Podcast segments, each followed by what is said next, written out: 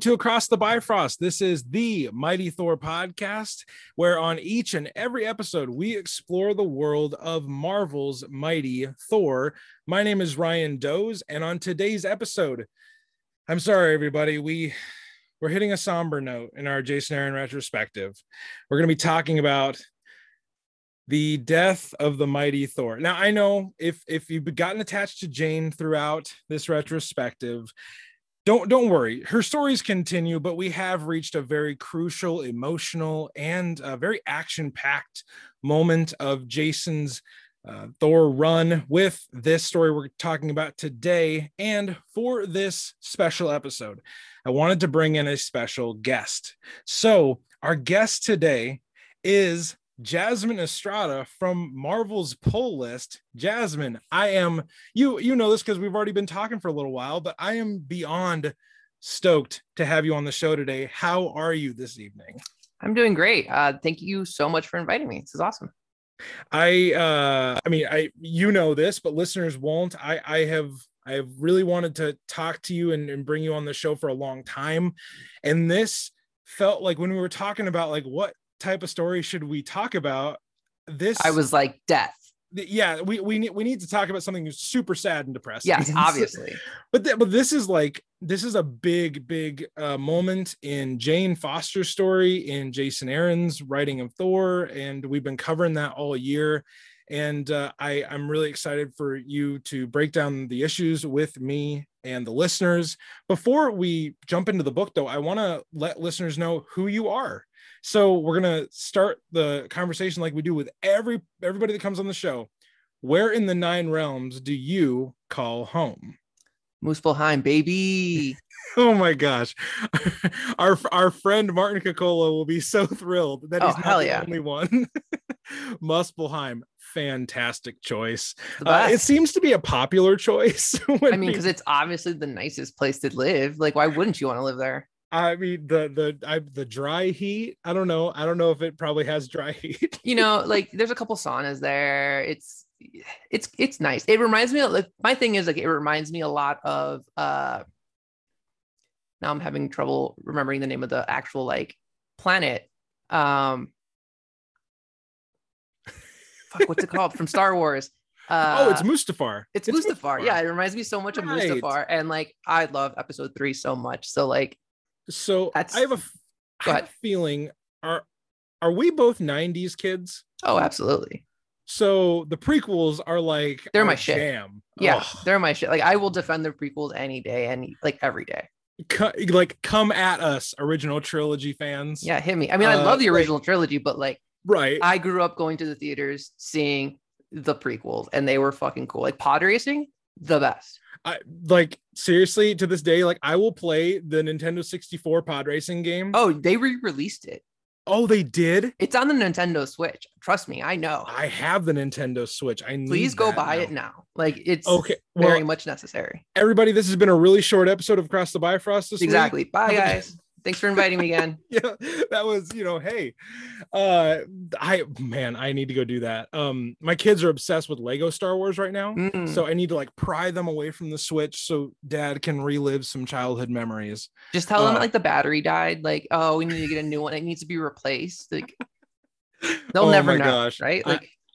I, I I I seriously am gonna go look at that after we're done here because that game is so freaking awesome. Oh, it's one of my favorite things. I, I mean, I still remember listeners of the show know that I've referenced this, you know, a, a lot, but Darth Maul oh. was the coolest thing I had ever seen in a movie theater. Absolutely. I was nine years old when I saw Phantom. And yeah. I remember when those doors opened up oh. and he lit up that lightsaber on both sides. I was like, well, I, I don't. I'm getting chills right now thinking about that scene. Like I, uh, like literally, like I don't know if you can see it, but like chills. Oh, uh, My spider sense is tingling. Goosebumps confirmed, listeners. Yes. Uh, I mean, then Duel the Fates comes in. Uh, like, I, I yes. just I give up. I give up. And um, Qui Gon's my favorite Jedi. So like to Ooh. this day, I don't know. He kind of showed up real late in uh in Obi Wan. The end of Kenobi, literally, I was grinning from ear to ear and I like I was like, well, I, I again I don't know what to do now. Like, what do yeah. I what do I do with the rest of my day? it's like, well, wrecked again. Like, ladies and gentlemen, you you you came here to talk about to, to hear about Thor, and yet uh, when two '90s kids get together, we have to talk. It's like a unwritten rule. We have to It's talk part of about it, the right? prequels. It's like 90s Nickelodeon and prequels. Right. I it's it's like it's in the agreement when we were all born in the 90s. So Right. uh allow us that. We will get to uh Jasmine's origin story. Jasmine, how did you get introduced to Marvel superheroes, Marvel comics, that whole world? Yeah. Um, so like superheroes in general have always been like in my world. Um, I grew up, you know, watching a lot of TV. Like that was always my babysitter. Um, and video games. Like if it wasn't television, it was video games. Um, and a lot of it came from both those things. I mean, like yeah. from X-Men, the, the animated series to Spider-Man, the animated series. Yeah. Um, I actually remember like growing up and like Saturday mornings. I don't even know where it was being broadcast, but it must have been like some old TV channel that was in syndication that would play like Spider-Man and his amazing friends. Because to this day, Firestar, as much shit as she gets for being a mutant, but being an Avenger, um, I, I love her to death. Like she's one of my favorite. I still have like I even have her like Marvel Legends figure, and I'm like I'm ready after she won the Oh. Coco election. oh, um, fires. She won the election. Yep, she's in it. Oh, very cool. Actually, she didn't win the election. You have to read to find out. Okay, read I how will- Fire Gala number one. I'll I'll catch up and I'll I'll, I'll get you know I'll get the the the dirt on that. Yeah. Um, but yeah, so the television series really like the animated series were really one of the, the big gateways. And then I mean, like I had the Super Nintendo and the Nintendo from my dad. Um, and I grew and Sega Genesis, and I grew up playing like um X-Men. I, I, I played Spider-Man, I played I'm trying to think of the other ones that I played. Those were the two big ones because like Yeah. at that time, like those game or those those two properties were just like soaring. through the roof. Mhm. Like you know, Spider Spider. Would you would you say in your in your professional opinion that the X Men and Spider Man pretty much like they they were like pop culture oh for, yeah, for Marvel? Like no one Absolutely. knew who Iron Man was. not then. I mean, like there was an animated dude I remember that too. Uh, oh, I've watched it. but like those didn't stick as much as Spider-Man did. I so uh most most listeners of this show will at least be familiar with the 90s animated x-men show Right. uh i cannot tell you how many times i have watched the silver samurai episode of that show Hell yeah. i'm fairly certain it's in the easy double digits uh i have a soft spot for the silver samurai and i don't Weird. know why That's I- a little weird. I don't, I don't know i don't know I mean, he's kind uh, of cool, I guess. but, but- well, he's such a small character. I mean, it, people are used to listening to me talk about Ulick. Just Ah. be thankful I don't talk about X Men because I'd talk about the Silver Samurai all the time. I just want to let your your listeners know that before I like we started recording, we we had a full on Ulick conversation for like a solid 20 minutes. I, I I showed Jasmine my my Ulick action figure, and then she was like, "I've got the bigger, cooler version of that," and I was like. Well, now I now I need to add that to like do. some some type of gift list. Uh, but yeah, you you you get like kind of pulled in by video games and these shows, and like that's I mean, how many of us have that similar story right. where Saturday Um, morning cartoons, playing video games? How Yeah, and like go ahead. I was gonna say, like, how did that like when you got older? Did you did you branch into comics? Yep. Um, was that what what were you like reading as you were getting in into the actual like monthly stories? Yeah, so that so that's like a really complicated like because we grew up in the 90s, right? Like comic Right. shops were closing down left and right. By the time like I was old enough to like go to comic shops and buy like comics with my own money. Um, and the way that I got into it, I mean, it's funny because we keep talking about these figures, but um, if you remember, like way back in the day when Marvel Legends was in its earliest stages, um, they used to actually come with a comic book. yes. Uh, they used to they used to come with, come with like a, a reprint of a comic book. It wasn't full size; it was a little bit smaller. But that's how I got into comics. Like I because like I that was like I I love the Fantastic Four. Like I remember when the when the first movie came out, and as much shit as it gets, like I adore that film I to death. it was what we had. Yeah, and like I mean, also Jessica Alba as the Invisible Woman. Like how Uh, why wouldn't you? Michael. Chiklis as Yes. the thing. Yes, like what? um, and so like Uh, I Captain adore- America as the Human Torch. Right? I- like what? Yes. yeah and so like um those two like or that movie was like one of the things that like really ignited my like fandom of the fantastic four Yeah. Um, and the the two figures I showed them to you earlier, but I'll show them to you again. Were like that I that I purchased the first two, or not first two, but like one of the first ones that like I, I distinctly remember were the thing and the Human Torch from Yeah. that era, and like we were both talking about how like how funny they look now because they're so old and like not as like articulated as they as they are nowadays. Um, but they came with a comic, and they were both from that same John Byrne run. Um, oh wow. Good. yeah so like i I mean like i tore those two issues to like to bits and pieces because i i reread them back and front yeah. um over and over again but then like i mean as i continued collecting them like those figures um i would get more comics so like i remember like one of the first i- issues of punisher that i read was like warzone which probably not the best issue of like a, a comic book that you should be reading as like i mean like i was 11 years old that time um So you i remember yeah, I mean, like you're, you're on the line there, maybe. yeah. Um, then like I remember reading like Ghost Rider and lots of Daredevil. Spider Man was like ob- obviously like up there. So actually one of the first here. We are reaching for have it in more action box. figures, everybody. Well, I still have the original Oh. packaging. I, I haven't taken them out because this was one of the first ones that I I bought myself. Is that a, re- comes with a reprint of Amazing Fantasy 15? It is. Oh, Um, but like very it's still sealed with with the original Spider-Man action figure. Um, actually, a good friend of mine, another producer at Marvel, uh, for Marvel Audio, found it when she was out at like just at like a vintage shop and was like, "Hey, do you want this?" And I'm like, "Yes." Um, Why did you ask? yeah, I was like, "Buy it. Like, I'll pay you later. Who cares?" No, Oh um, man, that's but that's how I got into it. Um, and then eventually, I, I had a I grew up near a comic shop that I could just like walk to or bike to. That's awesome. Um, it was awesome, except like that's where I got my first like shitty like gatekeeping experience. oh, so I was well, like that's 12, not great. 13 when I started like when I had enough money to go buy them on my own, right? Like I couldn't Yeah. just wait on my mom to buy me another action figure. Um, and I would go in, I remember going in there, but like my entire experience with buying comics had been all these reprints. So I'm just like, hey, do you have Ghost Rider number two? Because I got this reprint of Ghost Rider number one. And the guy just laughed me out of the store. Like, you don't have enough money. Because me not knowing how much comic books cost at that time, I was like, Yeah. well, the cover says like 75 cents. Like I have two whole dollars and quarters. And he was just like, yeah, no, you can't, you, you really don't have enough to buy anything in this Oh, store. that sucks.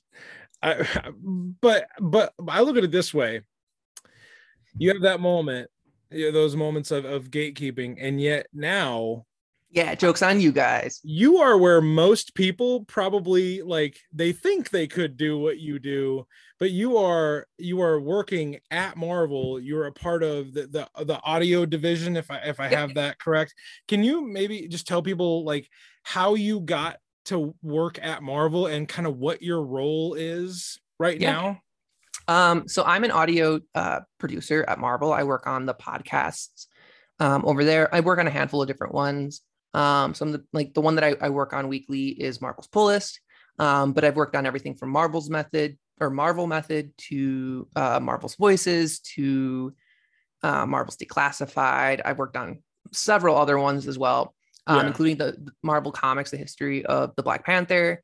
which is a Um, phenomenal series everybody thanks. like seriously go listen i mean go listen to all of them but the black panther series was very good that was my that was my baby um i mean like it wasn't i wasn't on it to begin with but like so i can't take full credit but like um coming on to it i just i had i don't know. Like it, it's one of those things where when you when you uncover the history i'm i'm a big creators person. Yeah like i love paying you know respect to the people who came before. And like a lot of it too hadn't been really there hadn't been like a really bright spotlight sho- shown on like some of the early stuff there yeah. um, including Don McGregor and Billy Graham especially. Um, and so like I took a lot of pride in those those uh, episodes, early episodes, and just like making sure that that that uh, those respects were paid, like you Yeah. know, like giving them their due and like giving them their flowers for what they they Right. gave us. absolutely i mean which is you know a character that is he's now in he's in popular culture like Mhm.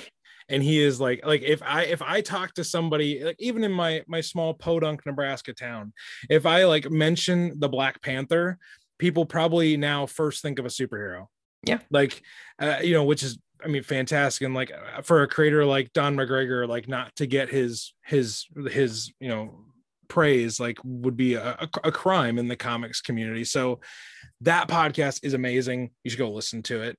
Um, but you've worked on all almost all of the the Marvel shows at this point. Yes, okay. um, to some degree.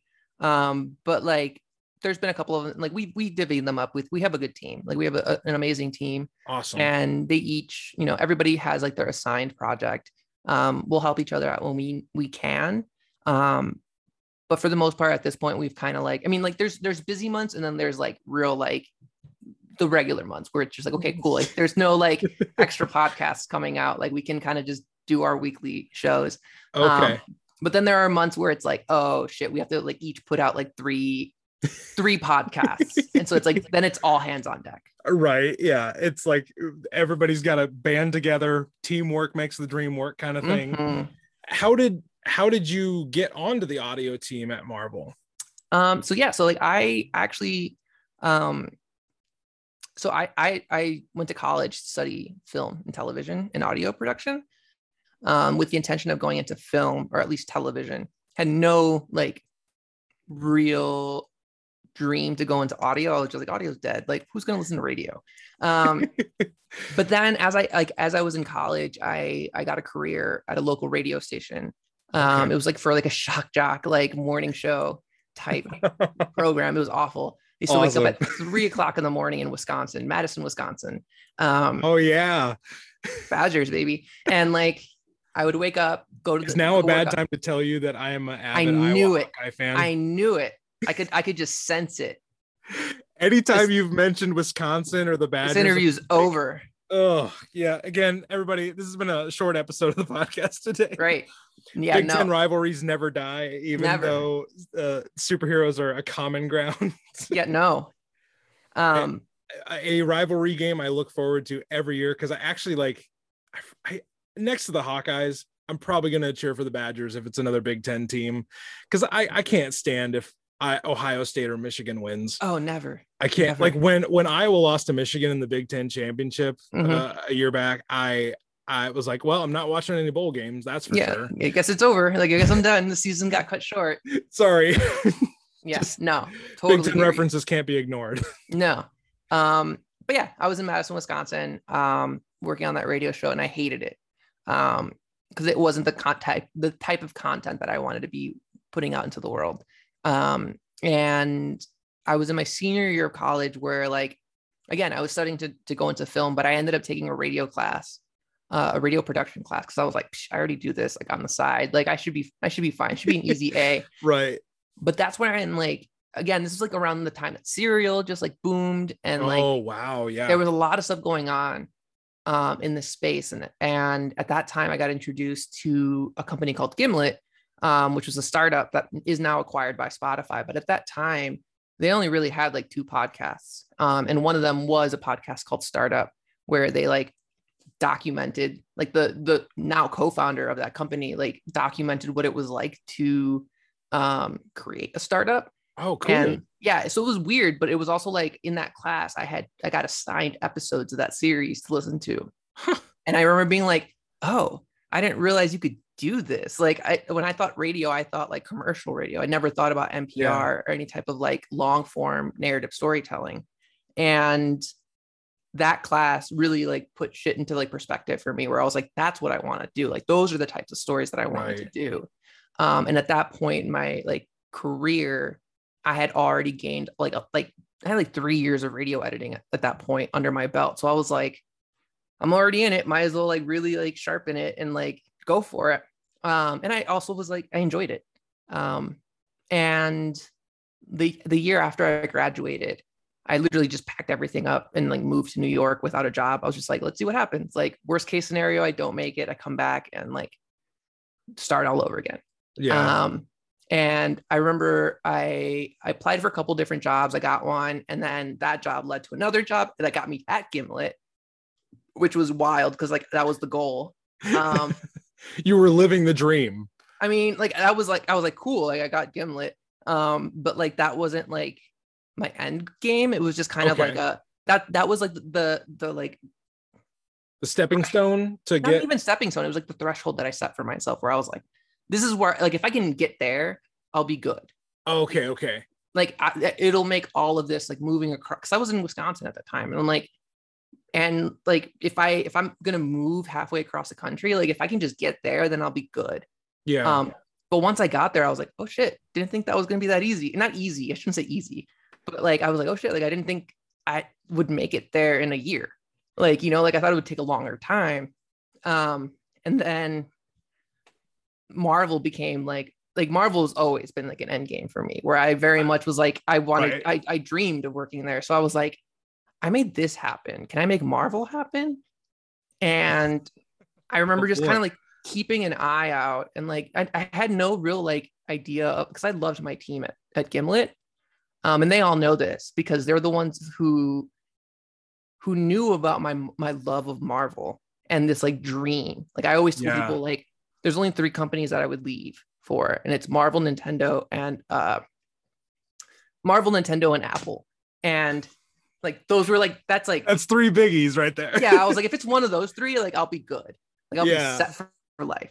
right. Um, and one of my like coworkers was like, "Hey, there's this job opening at Marvel. Like, you should apply." And I'm like, "Okay, yeah, whatever. yeah. um, I'll apply. Yeah, like whatever. Like, sure, I'll send them my resume." Um, did it, got an interview, uh, and within like two weeks, I was already working Oh. there. wow. That's I mean, Did not expect that to ever happen. and and how long how long have you been uh how long have you been at Marvel uh since then? It'll be three years in this fall. Oh, well, congratulations, uh, a, a preemptive anniversary then. Hey, let's just make sure we make it there first, okay? right, Like, right. Let's I don't want to jinx it. Like, knock on wood. uh well i mean that's i i'm so glad that we like we took a, a moment just to like get your story because like when you like i listen to marvel's pull list every week. I enjoy it Oh. so much. You and ryan are fantastic. And like well and i'll be honest like when when tucker left i was like okay what's gonna happen now? You me you and me both because i was producing the show at that time. And but they were like they were like there's this new person that's gonna come do the co-host. I was like okay awesome. Like i'm i'm i'm game for change. Yeah. And now i'm just like i like i i actively look forward to every oh tuesday morning because i don't like keep track of what's coming up uh Mhm. outside of thor books. And so now i'm like oh my gosh there's an alien annual coming up. Well Yeah. i need to buy that. Like or uh what's happening in star wars right now? Oh i know i know ryan and jasmine will have me ready to go for that. So marvel's pull list is a is a big part of my week which is probably why us getting to talk about comics right now is like uh it's the gimlet of my of my podcasting world. Um oh but uh thank you so much for sharing your story though. I i hope i hope listeners uh are, are able to go check out pull list. But we've got you guys do creator uh conversations on pull list. We do. This is this is our version of that. We're going to talk about death of the mighty thor listeners know that we've been going through jason aaron's entire run of thor basically uh storyline by storyline this year. Uh we started all the way back months ago with gore the god butcher and now we are up to uh really jane's swan song for now for now. um in this comic. But like death of the mighty thor big moment in jason aaron's thor run. Uh jasmine how how were you introduced to jason aaron's thor? Because uh i mean this was a big pivotal moment for me in comics. Uh i'm curious to know how you were engaging with this story when it was coming out. Yeah when it was coming out i was in college. And i remember like at that point i wasn't like going to the comic shop as, as much just because it was really expensive. Yeah. Um actually I, I did a college radio show um back then and i ended up getting a comic shop to sponsor our show. Very um, cool. just so that they I could get some comics like every week um to talk about and like it was an exchange that we did where I would get like less than 10 comics and like I would just make sure that I, I mentioned their their shop every week. yeah Um good agreement it was it was it saved me so much money. Um, it funded the addiction It did. Uh but I remember like I I wasn't reading uh God of Thunder in, in in like real time. But I remember when like I started hearing that like that book was a big deal. Like I was Yeah. like, okay, okay, okay. Like I'll I'll go back. And I I, remember buying one of the trades and being like, all right, I'm in. Um, and so by the time that like it was announced that like there were there was going to be a new Thor, I remember Right. just getting so hyped for it and just being so ready for it. Cause like I'm I'm a bit like I love when people change the status quo of things. Um, just because like I want to know what they did with it or what they're gonna do with it because Right. A lot of people tend to have the like, oh, like why are they making, you know, like I remember the same thing happened with Superior Spider-Man. I, I was reading that comic in real time. And Yeah. I'll never forget being on Twitter at that time and seeing so many people just getting upset about the fact that Dr. Octopus was going to be Spider-Man. Um, and I'm like, Initially, that- it does sound weird though. I, I it will does, but like, but like if I was just like, hey Ryan, like, do you want to read a comic book where like, could you imagine if like Peter Parker died and Doctor Octopus took over his body and became Spider Man for a little bit? Like, that's I'd be like, here's cool. five bucks. Give me that. thing." Yeah, like why wouldn't you want to read that? um, like I, that sounds awesome. And I remember like the same thing happened here where I was like, ooh, like because the thing for me was like Thor is such a like masculine figure right. and like to see a woman don it like don that title was just so cool to me and i'm like oh i'm in. Like i i am so in. I want to see that. Um Right. and th- there was also a mystery behind it. Like nobody knew who it was. Like i mean there was rumors and like whispers about it being jane foster but it was never like confirmed until much down like much later down the the line of the, the yeah. run. well and I, I think that what the, the the kind of the era that you're describing is the the all new all different Exactly. um and like i uh listeners know this because we we just covered this in one of our, in our review of miss marvel uh we're we actually got to talk about all new all different avengers which is one of my favorite avengers books it's so good uh it's mark, waid right Ah, It's Mark Waid, and Mark Waid writes the he writes the absolute hell out of all those characters. Yeah, because Um, he just loves like I mean, like anything Mark Waid touches is like gold. Like And- he he knows his history. He injects all of it. he's got one of those like memories for comics where like I'll bet you Mark Waid has never forgotten a single thing from a comic he's read. No, Like because his I've seen him talk to Dan. Like him and Dan Slott speak an entirely different language. Like they, I've seen them both communicate in the same room together, and like it's like they're speaking a foreign language because they just talk in comic books. They're like Avengers ninety four, yeah, and then it's just like and like tales of like tales to astonish like issue i don't know 96 oh no way like oh, like, and I'm just like- page, fourth panel. You know, Yeah. right? right yeah and i'm just like what is happening right now like It, you're listening. It's like listening to two savants. Like Yes. just like and you're just like, oh, none of us in this room are on this level. yes like okay you like It- you guys are you don't have to prove it to anybody like we believe you it, it it is one of those things like in fandoms where like usually your love of a character or a property is proven by how much you know about that property. Uh, like if mark waid's in the room we're all bowing to him uh Oh, you know like mark I, I could talk to mark waid and mark waid could be like yeah you didn't know that jubilee at one point was like a dude? Like he was he was a dude for like at least three years and i'd be like oh oh yeah of course so- obviously he could just make Uh, shit up. Like he'd, he'd be like yeah actually superman was a marvel character to begin with and i'd believe it. I would believe. and he'd be it. like this sounds wrong but mark waid is saying it. but like mark So- waid can't be wrong so. So I, but we we just talked about that and uh like i mean i i have uh an affinity and love for this era of comics uh because it was also sam wilson became captain america. Yep. Miles morales was in the 616 now we Like, got kamala khan we got so much like i remember writing this is how nerdy it, gets for me um in college i remember writing an entire paper on like how marvel was like changing the game and like how they were just so fearless. I mean like we got laura kinney as as wolverine like she was no longer x23 she was wolverine who's like my absolute favorite. We, um we literally cannot talk about tom taylor and him writing all new wolverine. I read the entire run of all new wolverine in a day. Oh i i'm glad you did because that that oh that book is amazing i love that book to death I- Tom Taylor literally is like on my Mount Rushmore of like current writers. really Tom Taylor is like right there next to Jason. Um, oh i believe other- it I'll argue with the other two spots, but like those two firmly there. Oh Uh, yeah. all new Wolverine. I will I will stop the tangent here. Uh, but um, but this is like this is a pivotal moment for for Marvel. Uh, Like you said, every the status quo is kind of up for grabs. Yeah. And um, Jane has been a huge part of that because she's been she's been a, a fixture on the Avengers team. She's been a part of these big you know crossover events with you know Secret Wars and um, there there's this there's this thing in the air at this point that like these new characters are kind of taking over what's happening in the bigger Marvel landscape. And now we come to a story that's literally called The Death of the Mighty Thor. Yeah.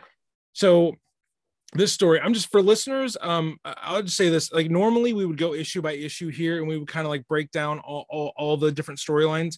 We're going to talk about like uh, the things that you know popped out to us and the things that we really highlighted on our reread but for those of you that like want a great great emotionally gripping story to read you need to go read this Please. right now like d- seriously pause this turn us off and go li- read this then come back it's that good It's so uh, good. And it's like if you if you read one thing on Marvel Unlimited, it's this. Like it's worth the one month's like subscription.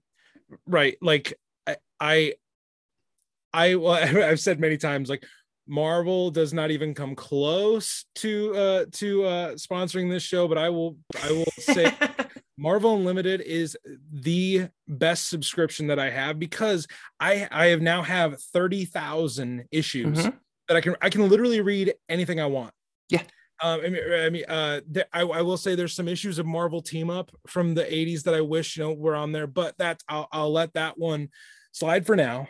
Um, Listen, the minute that like I get like there's like a huge chunk of like Gen X that I'm still waiting for. uh, Generation we, that I'm we all have that one book that we're waiting Yeah. for like the complete run to finish um but but this story just it has to be on your your your essential reads because people talk a lot about how like gorr the god butcher is is like the jason aaron story i i think that this story is as quintessential um be, yes it doesn't have the you know the the cool scary god butcher guy but it is some of the best Jane Thor relationship writing I think that's ever been done.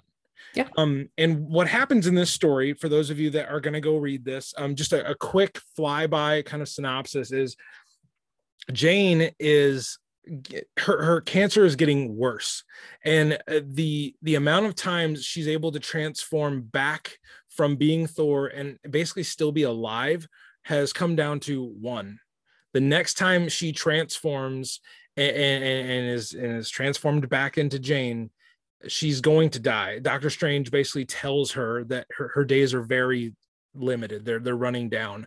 But there's this new threat that comes towards Asgardia, and that is the return of the Mangog. So Mhm. if you don't know who the Mangog is, it's a classic Thor monster villain. He's the the collective rage of a billion billion souls and he is always bent on the destruction of Odin and the gods uh, of, of of Asgard. So he returns, and Malekith, of course, he's trying to weave the uh the he's trying to weave the web of his War of the Realms, which is coming up. But um Mangog returns, and nothing in Asgard can stop him. Not Thor, not Odin, not uh, not Freya in the destroyer armor so uh, which is worth the price of admission. And Jane is she's back on Midgard in her in her hospital bed and she knows all of her friends have said like hey you just need to focus on like you like you've done Yeah. enough for the nine realms uh, you've done enough for all of us um, we'll take it from here and she she says no like there there must always be a Thor uh, so she takes the hammer one more time and she goes and fights the Mangog and uh, I'm sure we'll talk about how she de- defeats Mangog. so but- badass. It it costs her her life, and she knows that going into it. Mhm. Um and uh yeah, then some some hijinks ensue at the end, which I'm sure we'll talk about. But that's kind of the basic premise of this storyline.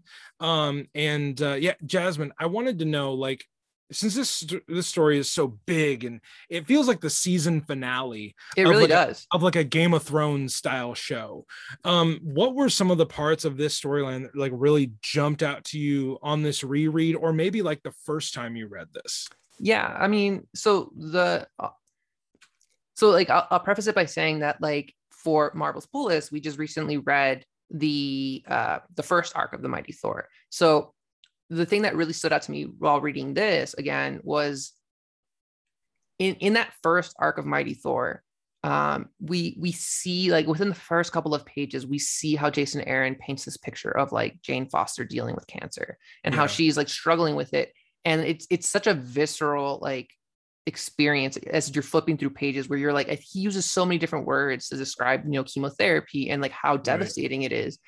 And I remember rereading that arc and being like, oh wow, like this this never like I didn't not that I didn't pay attention, I just didn't remember like you know i'm like wow he's really like getting in there because like i've had i mean i've never like had any type of like cancer like god forbid like i'm now yeah. i'm knocking on wood but like i've had so many family members who've gone through it and like just reading that just like immediately brought me back to those moments where i remember hearing my family members talk about that experience but then what stood out to me while this while doing this reread was that when we get to that point where like Doctor Strange tells her like oh like you know this is it like you're like if you transform one more time to Thor, like it's game over for you. There's no more Jane Foster. Yeah.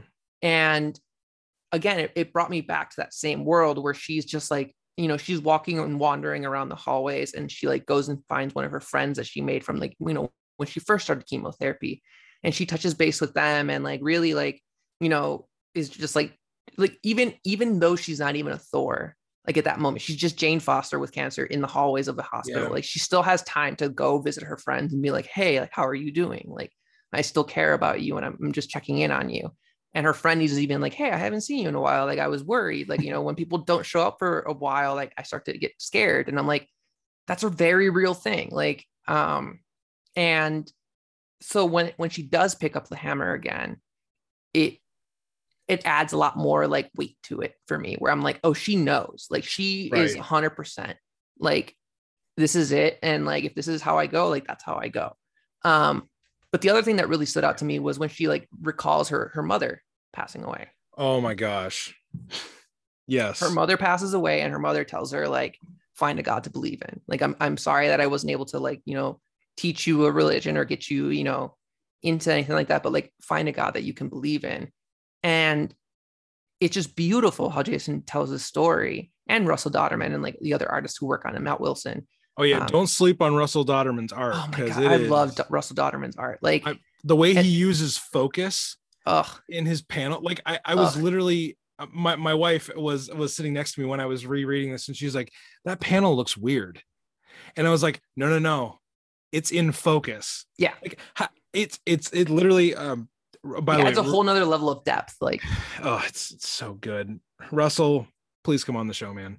Um, but yeah, like the, the art is, amazing. So I, am sorry to cut you off. No, no, no, no. Like it, that's that's the thing that got me. Like, you know, he does a really good job at like really painting that picture. And like his his version of Jane is it just it's crippling. Like when you see it, you're just like, oh, like it really is a gut punch. And um and especially when you juxtapose it against like the way that he draws the mighty thor like his mighty thor is like forever like ingrained in my mind like i mean he his style of jane is jane to me. Yeah.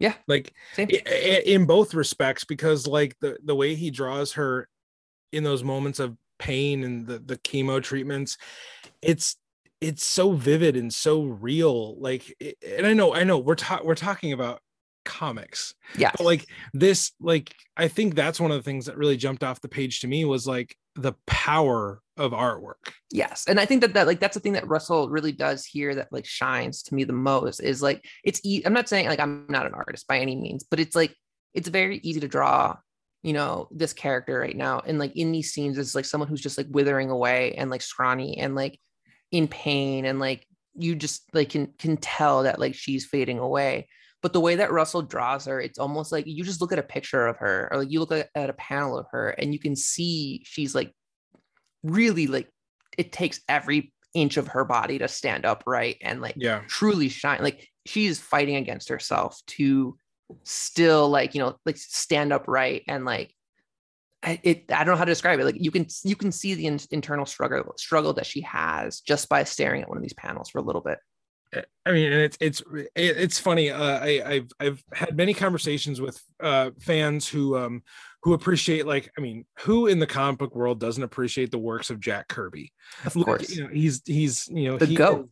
he- he's the goat. Like he is he is the reason why most of these characters fit in our brains. Right. um that but i i remember him uh, a friend talking about like oh kirby's great because he draws all these big huge things i'm like yeah but like look at his machinery. Look Mhm. at his buildings. The details. it's the details. And i think dauterman is one of those where i'm just like yeah his big action scenes where like mangog punches thor across my the friggin' moon they're they're breathtaking.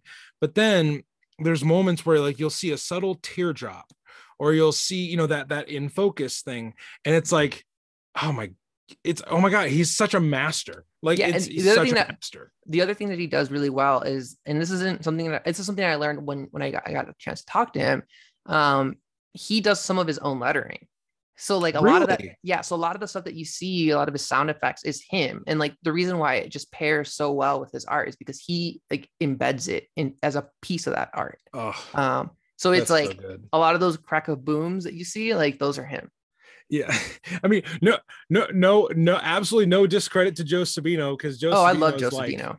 Yeah. I mean, I I actually I haven't done crunched the numbers on this, and maybe there's like an analyst at Marvel that would know this. Uh, I think Joe Sabino has worked on maybe the most Thor books, like as a Ooh. letterer. Yeah. I don't know that. I I gotta find that out. I, I'm sure someone's like done the the tallying. yeah like whatever but uh but joe sabino's awesome russell dauterman's awesome and like uh eisner nominee matt wilson is oh i mean you can't too you can't talk about this book without talking about his colors like he uh, and i know we were talking about and like i i, I want to talk about uh matt wilson in a minute but like this just reminded me of that panel that russell dauterman draws and I, I can't remember if it's issue 700 or 701 or 2 it's in the early issues of this arc but okay there's this there's oh no it's got to be 70 i'm pulling it up real quick not- I'm like, it's not, it's not 700. I think it's 702 where she's arm wrestling Thor or arm wrestling, i'm wrestling uh, hercules Hercules. Yeah. And in that bar, that's who those people are. yeah it's it's uh it's will's bar Yeah. It's Will's bar. And like Will is the, the bartender. Um, you can see Jason Aaron with his beard and his tattoos front and center. Yep. then you see Matt Wilson and Russell Dauterman. And in the back, you can see some of the associate editors in the back. like uh, that's sarah, Sarah, brunstad's in Yeah. there um that that is one of my favorite panels and It's, that it's perfect. that was actually so I, I had forgotten that panel existed Me too. And I immediately was like, whoa. I was like, I was when when we talked to Jason Aaron, uh, I was like looking around for like, has Jason ever appeared in Marvel Comics? And I found the, this reference here, and then uh, Russell Dauterman, uh, uh, we we chatted on Instagram for like five minutes, Mhm. highlight of my week, but we we chatted for five minutes, and he was like, "Oh, did you know I uh, I put Esad Ribic in a in a, Yep. too?" And Esad Ribic is the uh, he's the the janitor or the the the handyman in the hospital running from Ugh. Corey. so good.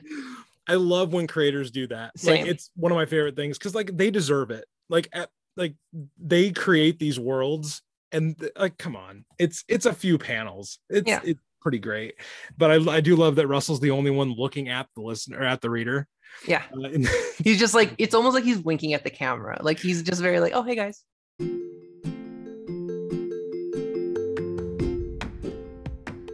Hey everyone, it's Ryan. I hope you're enjoying this episode with Jasmine Estrada from Marvel's Pull List. It was a fantastic time talking with her, and we have got more ahead in our conversation. But I wanted to let you know right here that you can get more content like this if you join our Thor Core on Patreon. For just a few bucks a month, you can get early episodes, bonus episodes, and you can help determine the course of the entire show. Towards the end of the year, we are going to be making some decisions about 2023. And if you're part of the Thor Core, you will get to be a part of making those decisions. So join the Thor Core today for a few bucks a month. Get more content like what you're getting here on the main feed, and you will be a part of deciding where this show goes in the future. But we do hope that either way you enjoy the rest of this conversation.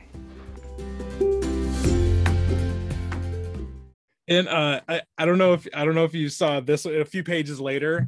He uh oh dang it. He um he's in that bottom corner and he's the Oh, I didn't see that- that. That's Yeah, awesome. so- but he he, back, he takes a drink of his beer after after the fight has gone on behind him, and then of course he goes back to what he's doing. But yeah, I love I love when creators put themselves in the comics. absolutely. And like Um, uh going back to Matt Wilson, like a lot of the colors, like this was the book that like really like brought Matt Wilson to life to me. Like where I was like, oh, I can see his contribution a lot more. Like it was clear to me. Yeah, um because I've always been a fan of Russell's art um but like the way that those two just like work together like almost seamlessly like right. it, it took me a while to like just even separate the two and like being like oh these are two different people like I thought that Matt Wilson was just doing half of the books like it i mean uh, so we we are t- uh just so i mean listeners that know about this are probably as nerdy as we are but uh we are recording this the week before uh san diego comic-con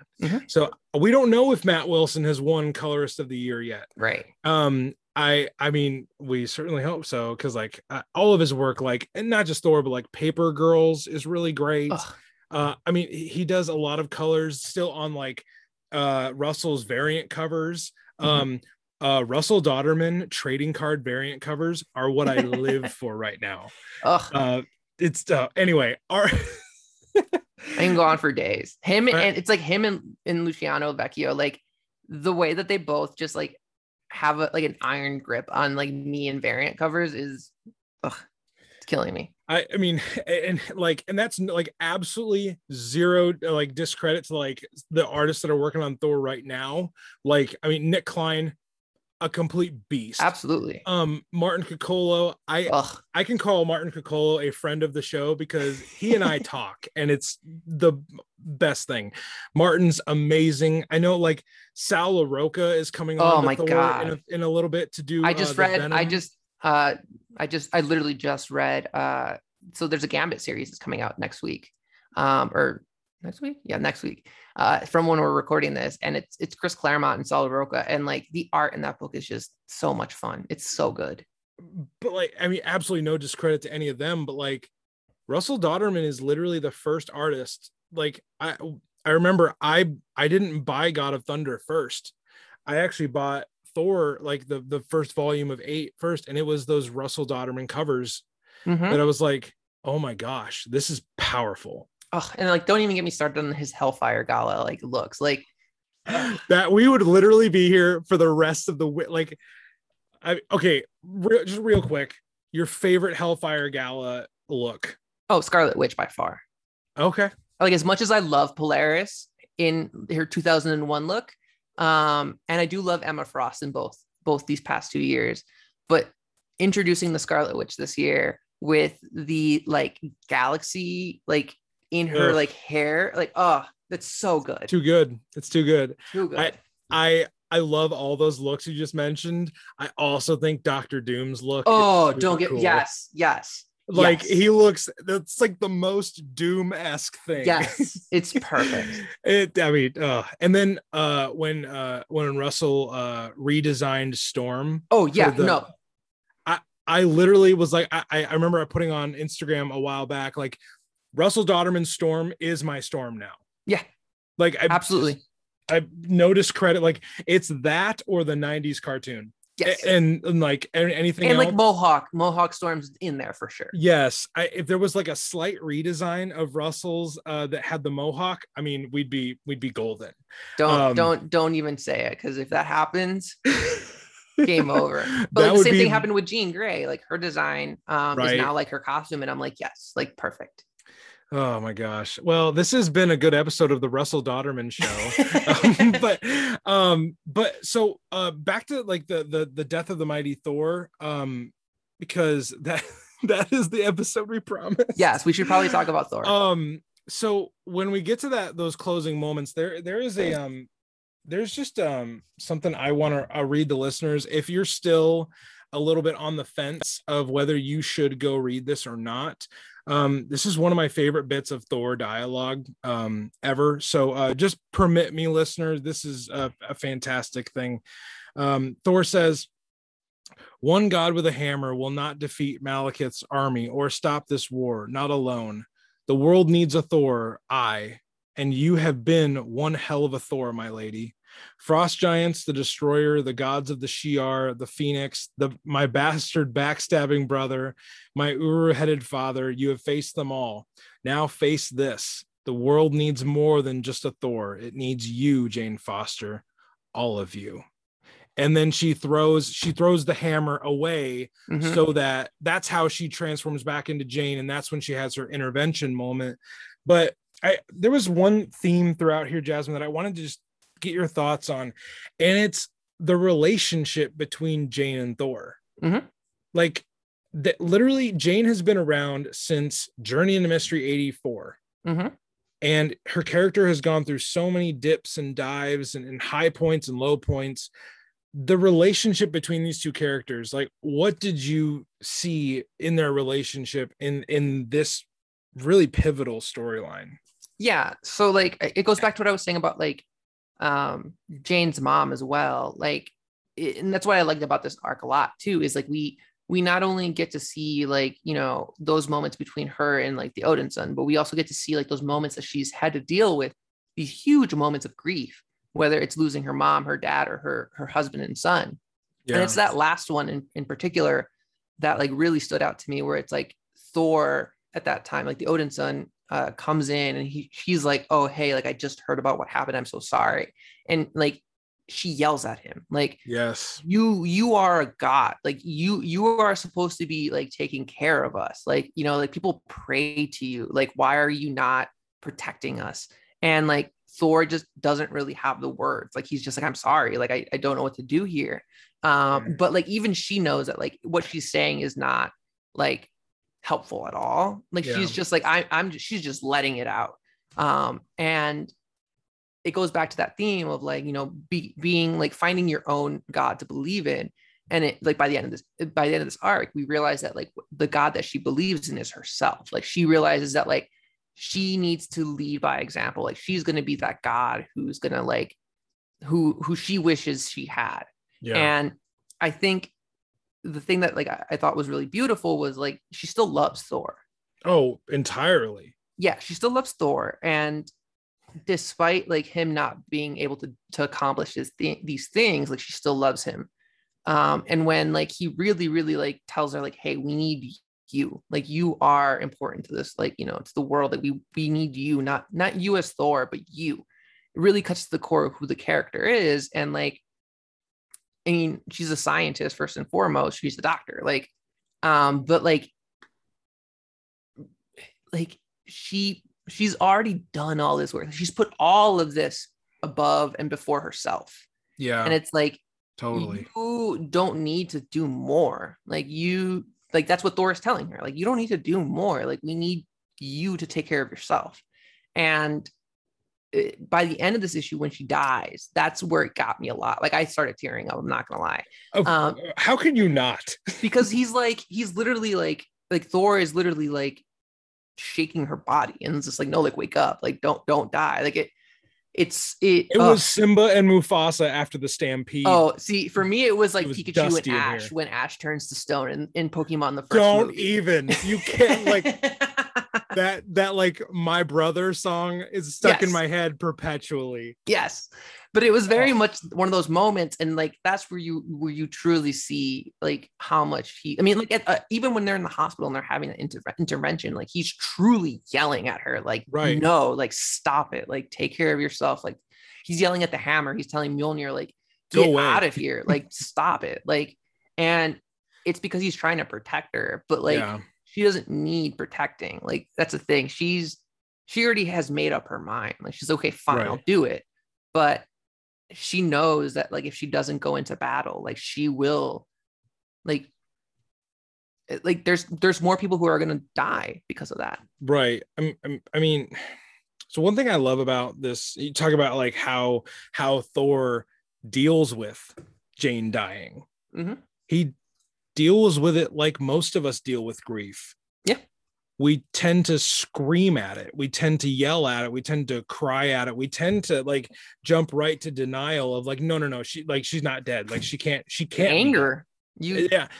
And I love that when uh, you know, uh, uh, just so listeners know, uh, when uh, when Jane deals with the Mangog, and uh, Mjolnir is destroyed, and Mjolnir is the thing that's like that's that's the way that she can transform back and forth, and it releases the God Storm, the mm-hmm. the, the the the Mother Storm, and Thor literally screams at the storm to to to channel it through himself to like almost like a defibrillator mm-hmm. like to to to raise her to life again and he's so mad like in that like those pages are beyond powerful for me because like i i, I don't know about any listeners or, or jasmine yourself but like i I struggle with the idea of mortality. I struggle mm-hmm. with the idea of death.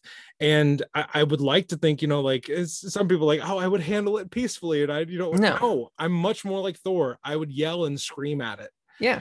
Um, and I think what's crazy cool about this story of mortality is that Jane teaches these immortal gods exactly more about mortality than they could ever learn.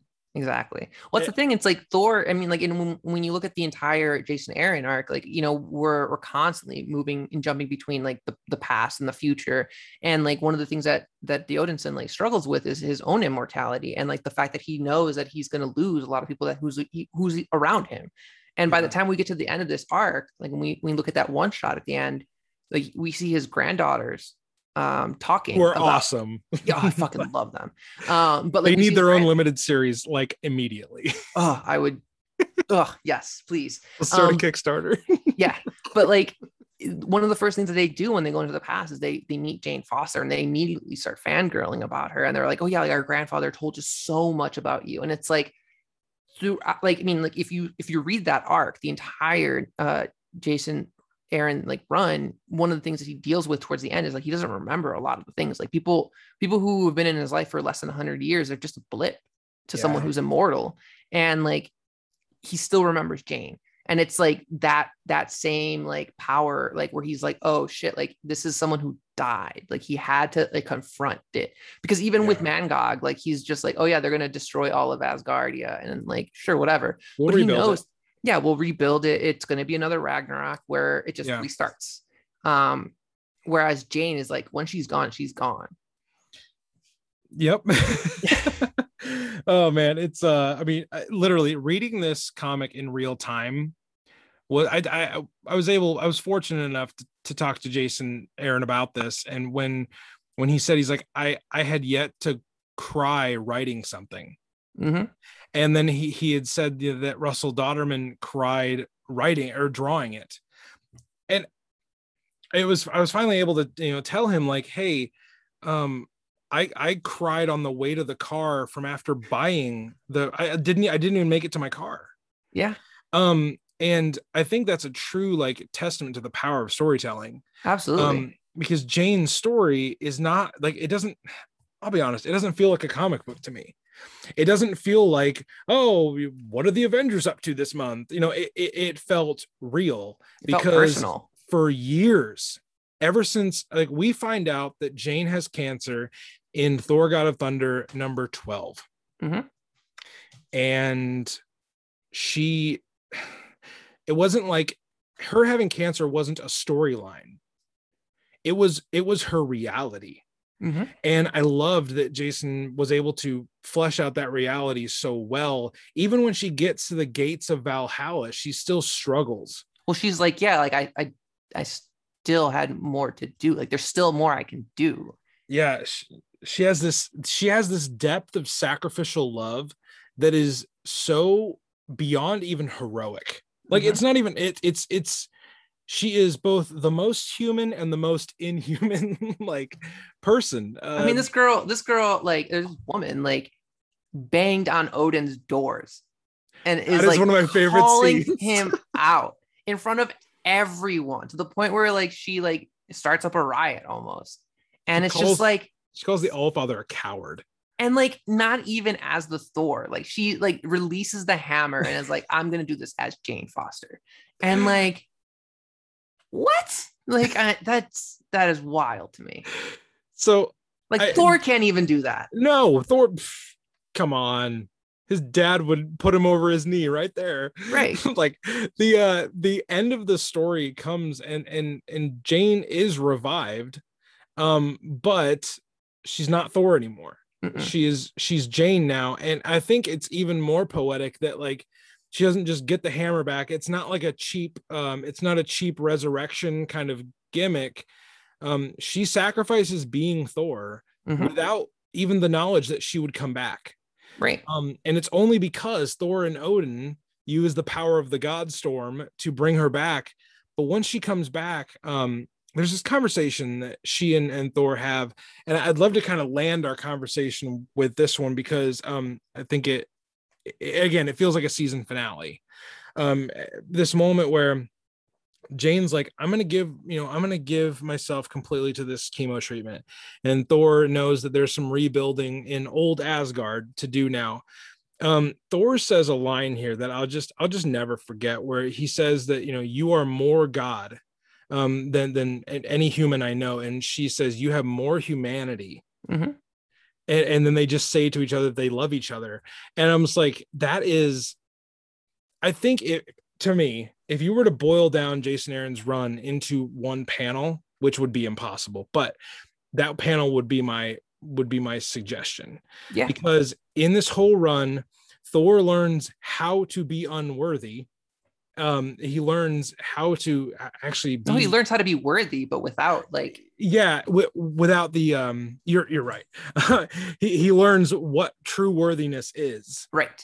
and jane teaches gods like lessons. It's just incredible but and like that on top of like i mean like there's so many like amazing parallels as well because you also have like the god butcher that starts all of this right and the god butcher is slaying like all these gods who he deems just like you know he thinks that gods don't deserve to be gods like yeah. they're selfish.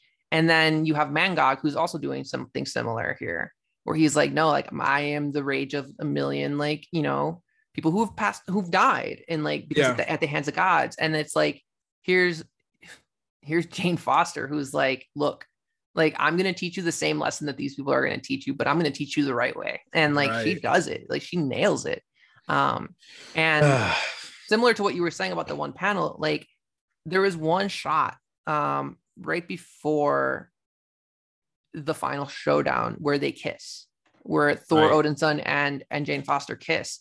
A- and it's like when she releases the hammer.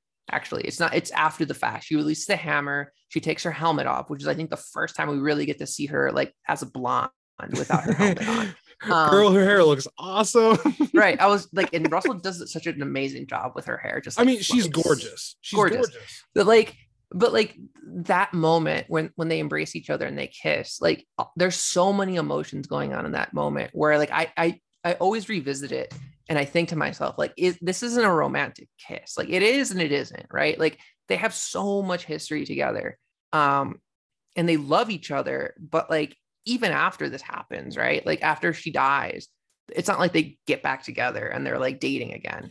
It's very much like they they have shared a shared history together and they It- honor it and they respect it but they know that it's not going to work still. But like that doesn't mean that they don't love each other it transcends. Yes. Like it, it, it you know it's it, it would i don't know correct me if i'm wrong here but it would almost have felt cheap if they would have just been like okay now what's date night like with thor and jane? Yes.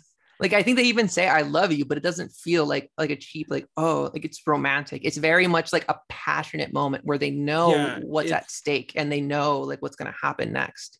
They love each Um, other on every level. Exactly um and I, I so i think you know if if if you can sum up you know jason aaron's run like i mean a lot of it comes down to that their their love story yes again just isn't it's not you know uh sunshine and rainbows all the No. time like there's times where they get very mad at each other and they they they fight the other person for what is right even though like they like they they love them so so much Yeah. um I- i just think that this the end of this uh this uh storyline is will always be impactful for me. And um i just if you do you have any other like final thoughts or like things that maybe we didn't talk about as much that you wish we would have? Or things that like listeners like before you go read this just know like this bef- bef- trying to think real quick. Off the top of my head no but i'm Okay. I think if like there's anything i mean there's the one thing that i thought was was really fascinating like going back and rereading it like if you're reading if you're currently reading avengers and avengers forever which jason aaron's also writing now Yes. um you'll be familiar with like avengers like 10000 bc Oh. and that last issue in this arc where it's like the the three daughters or the three granddaughters going back in time like there's a panel there's a single panel where you see like the ghost rider and the like the star brand of that era and i was like i didn't realize that he he like planted those seeds here so early like i that that blew me away like i, I was mm-hmm. just like i love jason aaron like jason like you were talking about your mount rushmore like jason aaron to me is one of the goats. Like he has proven it time and time again. Like, Yeah. if you haven't read his Ghost Rider run, go read it.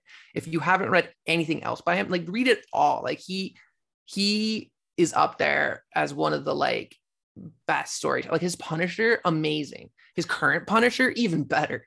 Um, I, I, you know, it's funny. Like I, I've said this a few times on the show, Jasmine. Like I am not a Punisher guy. Oh, me neither. Like I but when I found out that Jason Aaron was was writ, was writing and had written Punisher, I was like, well, I'm gonna give that a shot. Oh, And- absolutely. And it's and it it blows it out of the water. Like he he knows. I mean, like he got Garth Ennis's like blessing when he took over for the Max series. And like for him to like come back and do what he's doing now is just phenomenal. And also like going back to talking about Torunn, like she she did a one shot uh Punisher War Journal, which is so good. So good. I, I mean, it all comes back to Torunn. It all yeah, Torunn is the her. best. um uh it all comes back to the the the the one who loves thor or the the the one whom thor no, the one that. Thor loves. Yeah. the one that thor loves my gosh her life could not be more ironic It's beautiful. she's destined for it but um before we get out of here jasmine i wanted to run you through something that we did with jason aaron and uh torunn the lightning round Hit where me. it's just four Not the thunder round. okay here's this okay now we've reached full controversy with this because i initially called it the thunder round uh or i, I called it the lightning round and then jason aaron was like well doesn't the thunder round mean like make more sense and i was like oh Yeah. okay but then he said no no no d- but don't let me bully you into changing your thing i'm like i don't know what to do so the lightning and or thunder round with Sure. jasmine estrada uh, first question. If you could have dinner with one comic creator, past or present, who would it be and why? My gut instinct is Jack Kirby because why wouldn't you? Like Because he's the goat. He's the absolute goat. But I think and this is the thing that kills me the most is like I miss Stan Lee by like a couple of months. Like when I Oh, started working at Marvel, he had passed. So it's been like a couple of months since he passed away. And like he's to this day like one of the people who I wish I could I could have just like even just to shake his hand and say thank you. That's all I wanted. And I missed him by so much. And same thing with George Perez. Like I love George oh Perez. oh my gosh. and he when he passed away it, that hit me like a sack of bricks like ugh but i so it's one of those three I, I, I, just a quick Stan Lee question for you. Do you was it one of those moments for you? Like, do you remember where you were when you heard Stan Lee had died? um I'm trying to remember i remember being because like i'm never the type of person who likes to post about like like you know like when people are on twitter and they're like oh so and so died and here are like my memories and like unless unless you knew the person personally it always feels weird to me Yeah. but I remember when that happened, I like at that time, I I didn't want to post about it because I, I felt like it was too cliche. I remember posting maybe probably something short and sweet, but like I remember just post like I remember just thinking about it and like turning to like my my partner at the time, and she was like, "What was what's happening?" And I'm like, the same thing happened when Prince died. Like I remember just being like, Yeah.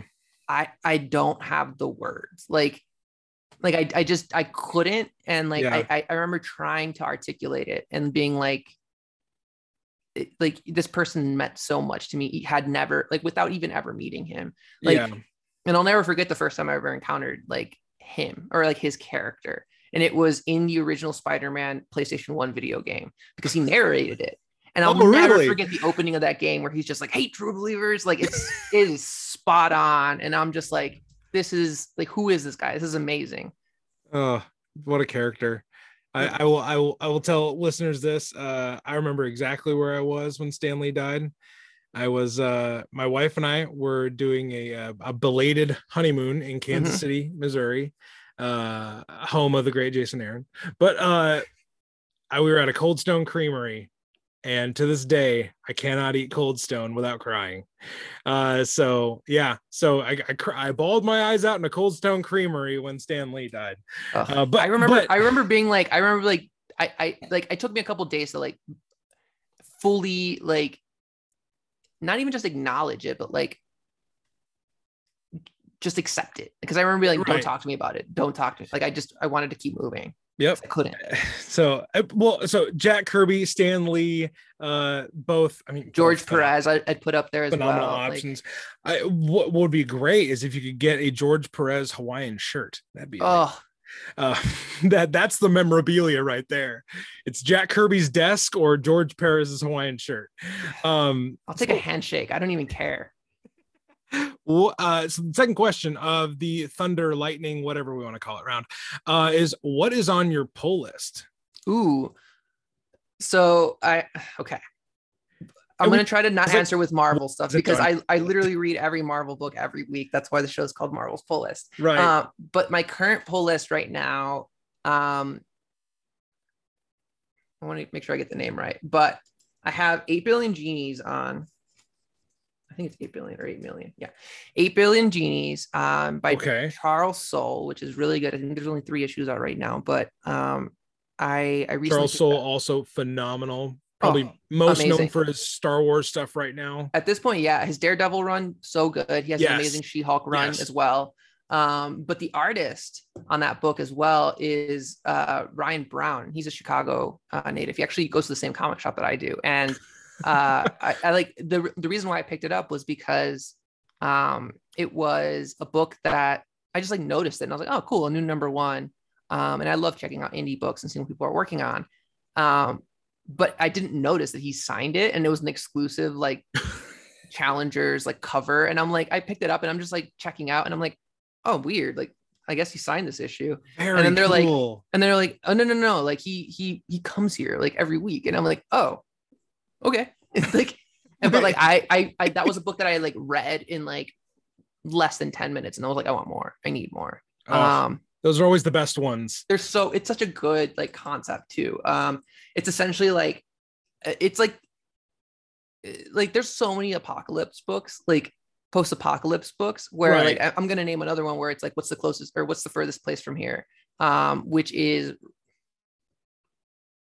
why am i thinking thinking his name hold on hold on i'm trying to like he's a good friend of mine too i just there's been so this week has been insane for me oh no, I totally.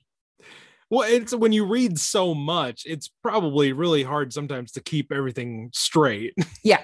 Um, What's the furthest place from here by Matt Rosenberg, Matthew Okay. Rosenberg. Um, an amazing book as well. Um, there's a couple of issues. The trade is out now. I would definitely pick that up. That's been on my pull list since day one. Um, because that first book, it's it's a post-apocalypse book. Um, but like you don't know what's quite going on. Like you have to like read it and like it's just gorgeous art, Right. great pacing. The dialogue is so good. Um, but going back to 8 billion genies, it's also a post-apocalyptic book, but it's like got a fun twist to it. Like it's not Okay. zombies, it's not like the world was on fire. It's just like one day every single person on the planet gets a genie and they get one wish. Um, Okay. and like you can make whatever wish you want happen. So it's like it's it's wild because it's like everybody at the same time gets one wish. So it's like That's a wish apocalypse. So like Wish apocalypse. yeah, so like as you flip the pages, like every like eight minutes, like I think the first issue is like the first eight minutes, you see the earth and like you see like explosions, like a couple mushroom clouds here. And then like the first eight hours, like the earth is now a cube.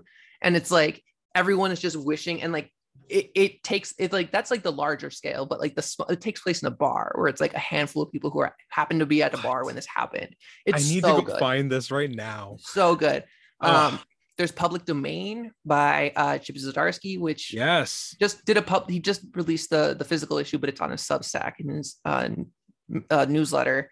Um, what else did I read recently that I like? Chip Zdarsky, talk about another, you know, modern day goat. Yeah, so Um, good. I mean, Daredevil. Hello. His Daredevil is so good. Um, and like I've been a Daredevil fan for the longest, and like this has been one of the first times in a uh, in a while. I mean, like same thing goes for Mark Waid's like and Oh, Brian Michael right. Bendis's like Daredevil, like so good.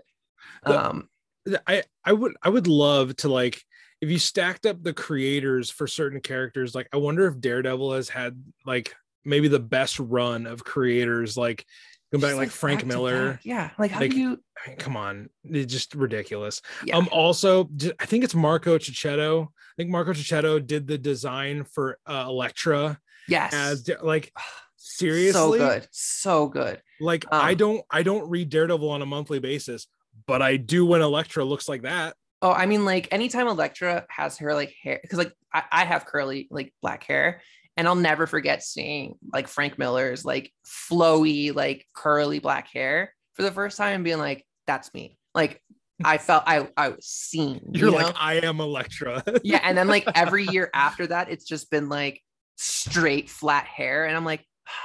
But then, like Chip's really, like Chip really brought that back with you know Mark Yeah. Riccato's like art, um, in his run, and it's just like it's so great. Um, the last book that I would, or actually, I have two more. okay. Um, Sins of the Black Flamingo by Andrew Wheeler, which I would highly recommend. Um, it's like a little like spy thriller with a little bit of like, I don't want to spoil it because it's it's one of those books where you get to the last page, you're like, oh, okay, like interesting. Um, and the I last want one- more of this. yeah, you're like, I'm in. Um, and the last one that I will plug is The Beef Bros, which is a Kickstarter book. Um, I've heard of that. it's so good. It's it's it's like if you like Chip Zdarsky, this is kind of like in that same vein where it's like it's these two like 1980s styled like wrestler like macho men who are like bodybuilders who like you would just imagine being like super like just broy but they're not. Like they're just like so like like they just they're just it's just so wholesome and like they they fight against like corporate greed and like all this other it's so good and it's just so funny and it plays on all these tropes. Like if you like if you like public domain which plays on a lot of the stuff that's going on with like you know corporations and like uh intellectual property like this is in the same vein where it just takes on like corporate like america essentially. Um Fantastic. it's so good. Um happy to, to share some of like the pdfs that i have. I think you have to go to their kickstarter to buy it. It's only digital right now Ooh. but so good. I will be yeah, I'd heard about that. I don't forget how I heard about it, but I am gonna check that one out because it like it hits on like all of the like sometimes I don't really like like uber dark comics.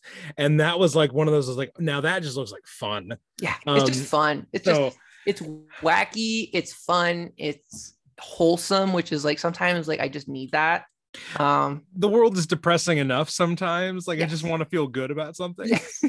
like i just want the good guys to win and not you know be a sad parade so I, I this, this, this next question is a really uh, maybe a difficult one, but uh, maybe take your best crack at it. Uh, if you could hand someone one issue of a comic and say, "This is Jasmine Estrada," what would you hand them? so usually when i hand people like a comic when they want to get into comics i usually go for either the young avengers or runaways because i do think Oh. that those two are like the modern day like Young Avengers. just classics. If you want to know what comic books are, like those are the books you to go and like pick up and just get started. Also, they were the ones that I started reading with, or like re- like reading like they were the ones that like my library had at the time. Right. Um, but I'm trying to remember like I'm trying to think of some other like good ones. I mean, those are usually my go-to. Um, I also am a big fan of Spider-Man Blue, um, by Jeph Okay. Loeb. Um, and like I, I I hand that to one. I hand I usually hand that to people, but now it's been a lot more of Chip Zdarsky's uh it's not Spidey. What is it called? Um Spider-Man life story. Um Oh because yeah. most people most people know Spider-Man and I think that like that story captures who that character is. right. Um I'll also hand them Miles Morales, Kamala Khan by uh G Willow Wilson. Um usually that, also those a modern goat. yeah it's just like perfect and it's such a great book um i usually try to give people like books that are, are not that like interwoven in like all the like connective tissue of the marvel universe like i It try to can give stand alone a little bit. yeah um I will give people like Thor if they want to get into that world, but sometimes it's a little daunting. Um, yes. but I'm trying to think if I had to give someone a single issue and be like, this is Jasmine Estrada. Um, hold on. I have a list of like, I don't know if you knew this about me, but I think I talked about it on the podcast before, on pull list before, but like I have a list of comic books that are like my all time, like single issues that are just like my yes, old I've heard you refer to it. I don't know if I know the list though. Oh, there's a lot. I mean, like it's it's just like so like I you you you can see my background. Like I collect trades. Like There are lots of books, listeners. Lots. there's about 1,200 of them. It's bad. Oh my Um, gosh. yes uh but like when it comes down to it like when i buy single issues unless it's something that's like so like when i go to the comic shop i i do have a pull list. Um i go to my local shop like usually every week Okay. uh, every other week at the at the least. And then what i do is i usually read them whatever i want to read. Um if they're books that i've already read and i loved i'll buy them and keep them but for the most part like i just throw them in neighborhood libraries to see what kids pick up because they are always gone right away. Right. and I, I love that. Like i love that kids are finding them in in the comic like in just like a like I, I anything that i can remove the barrier for kids to pick up a comic book Right. like Libraries are a great place. I mean, if you're fortunate absolutely enough. Once once I went all the way in on Marvel Unlimited, I gave a lot of my trades to the local library and they're like, Are you sure? I was like, mine wouldn't take a lot of my trades and i was just like i see your shelves they're bare like if they didn't have a lot of comic books i'm like take them I'm all sorry, but like old Archie comics are great, but that's all you got. it's like we need some Ugh. Captain America in here or whatever. some Thor for Pete's sake. easily um man this is a lot harder um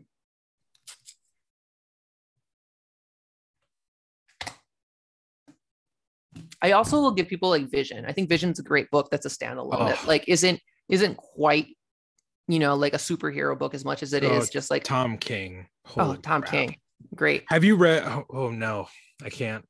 Can't go down that rabbit hole. Can't go down that rabbit hole. Oh my gosh. His- Oh, his this is hard. This is a I mean, lot it's, harder. it's literally Eisner Award winning, and he's uh again modern you know legend. But I mean, seriously, Jasmine, like if people go and read any of those, I think like that's a phenomenal place to start. I'm, you like, had you had me with Young trying to- Avengers. I mean, What? Young Avengers, I will always like. I will always plug. I mean, It's 'Cause so it's- much fun. it's just the perfect way to get into comics Ugh. because the way that that series starts like or like like the original series starts is like the avengers are gone like you know that was an era where the young avengers get formed because of avengers disassembled right. um and so like the avengers aren't a thing anymore so these kids step in and they fill in that's that blank and it really for me it really like it, it, it- I don't know. I thought it was a very rare opportunity to get into comics because it was a moment where, like, in time, in, at least in the ongoing continuity at that point, there was no status quo. Like the Avengers had been disassembled. Like you could just jump in now and like Yeah. you can follow along. Like you didn't need to know everything because you would get, you know, retold Yeah. these stories as you went.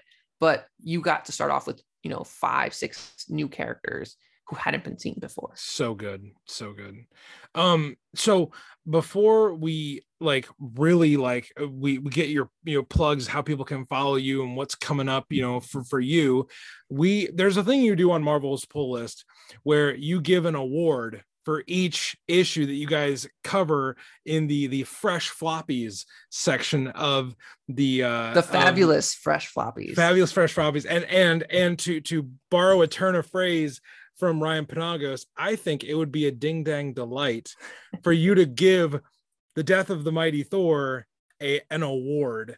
Um so what is the award you would give to the death of the mighty thor So before we started this recording, I, I I gave you a name and I was like, smells like murder, murder, murder, murder. which But classic storyline It's a classic storyline, and I love Thori. I'm a sucker for I'm a sucker for any like pets or any like animals in in comics. Uh, I'm still waiting for the the Pet Avengers reboot, but oh I feel like it's a Aren't- little bit distasteful. Yeah, I think, I- but I think murder is a little distasteful for this. So I'm, I'm gonna go with the second pick that I had, which is yes gods can be bastards like that. Mm, yes which is said by who It is said by Thor, the mighty Thor. Yes, uh, they I they think. certainly can be at times. So we we give we give the death of the mighty Thor gods can be bastards sometimes award. Yeah, they can. Gods can be bastards like that. Like, like literally, he's like, gods be bastards. You know, They be, gods like, that. They, Hey, they be thank like you. that. Thank you for that small moment of fan service just for Of me. course. Um, so uh how can people reach out to you and what have you got going on in uh in the world of of Marvel audio these days? Yeah, I mean, right now, not a whole lot going on. Um, you can find me on Pull List. I also host the show along with Ryan Penagos, aka Agent M. Um, and Star of Ms. Marvel. yeah, I was so upset when I I was like, why did you keep this away from me? Like, how dare you? And he just was laughing. He's like, oh, did you watch the new episode of Ms. Marvel? And I was like, He's the host of Avenger Con. I know. I was like, oh, come on. Um, and uh, yes, you can find me on Marvel's Pull List. I host and produce it alongside uh, Ryan Penagos and also uh, Cara McGurk Allison, who's the producer um, on the show as well.